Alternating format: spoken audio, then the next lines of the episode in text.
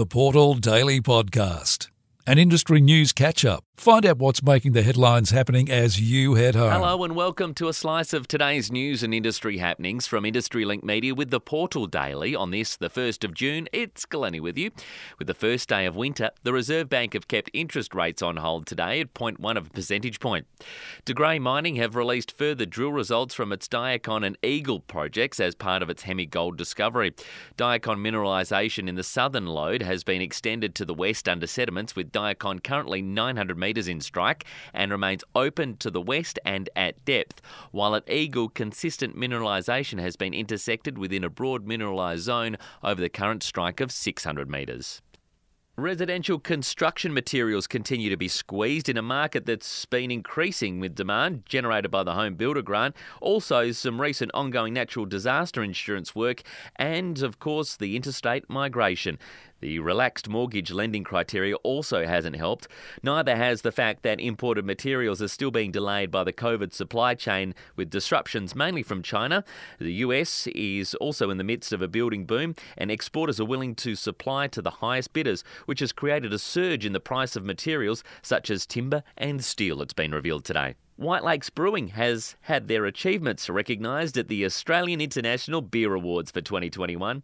Whitelakes Brewing received seven awards for numerous lagers in their range, notably their famed Summer Ale, which was awarded gold for the best British and European style ale for 2021.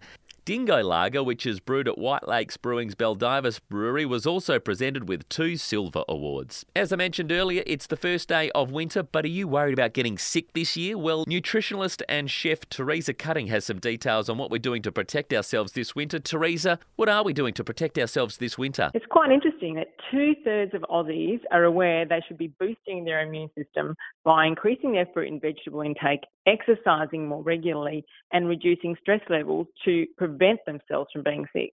However, they aren't actually practicing what they preach.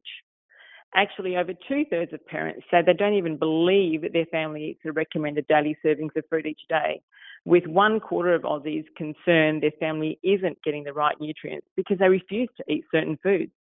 And Teresa, what advice do you have for our Portal Daily listeners wanting to boost immunity? Loading up on foods with vitamin C is often the first line of defence during the cold and flu season. Foods such as SunGold kiwi fruit contain 100% of your daily vitamin C needs. That's nutritionalist and chef Teresa Cutter joining us today. Gold at 3 p.m. WA time was $1,914.30 US per ounce. Iron ore at $184.63 US a tonne, and nickel at $8.09 US a pound. That's a wrap for the Portal Daily Podcast. Don't forget, subscribe to the Portal Daily Podcast right now through your platform that you've chosen to listen to us. That could be Apple, Google, or even Spotify. The Portal Daily Podcast is driven by Industry Link Media.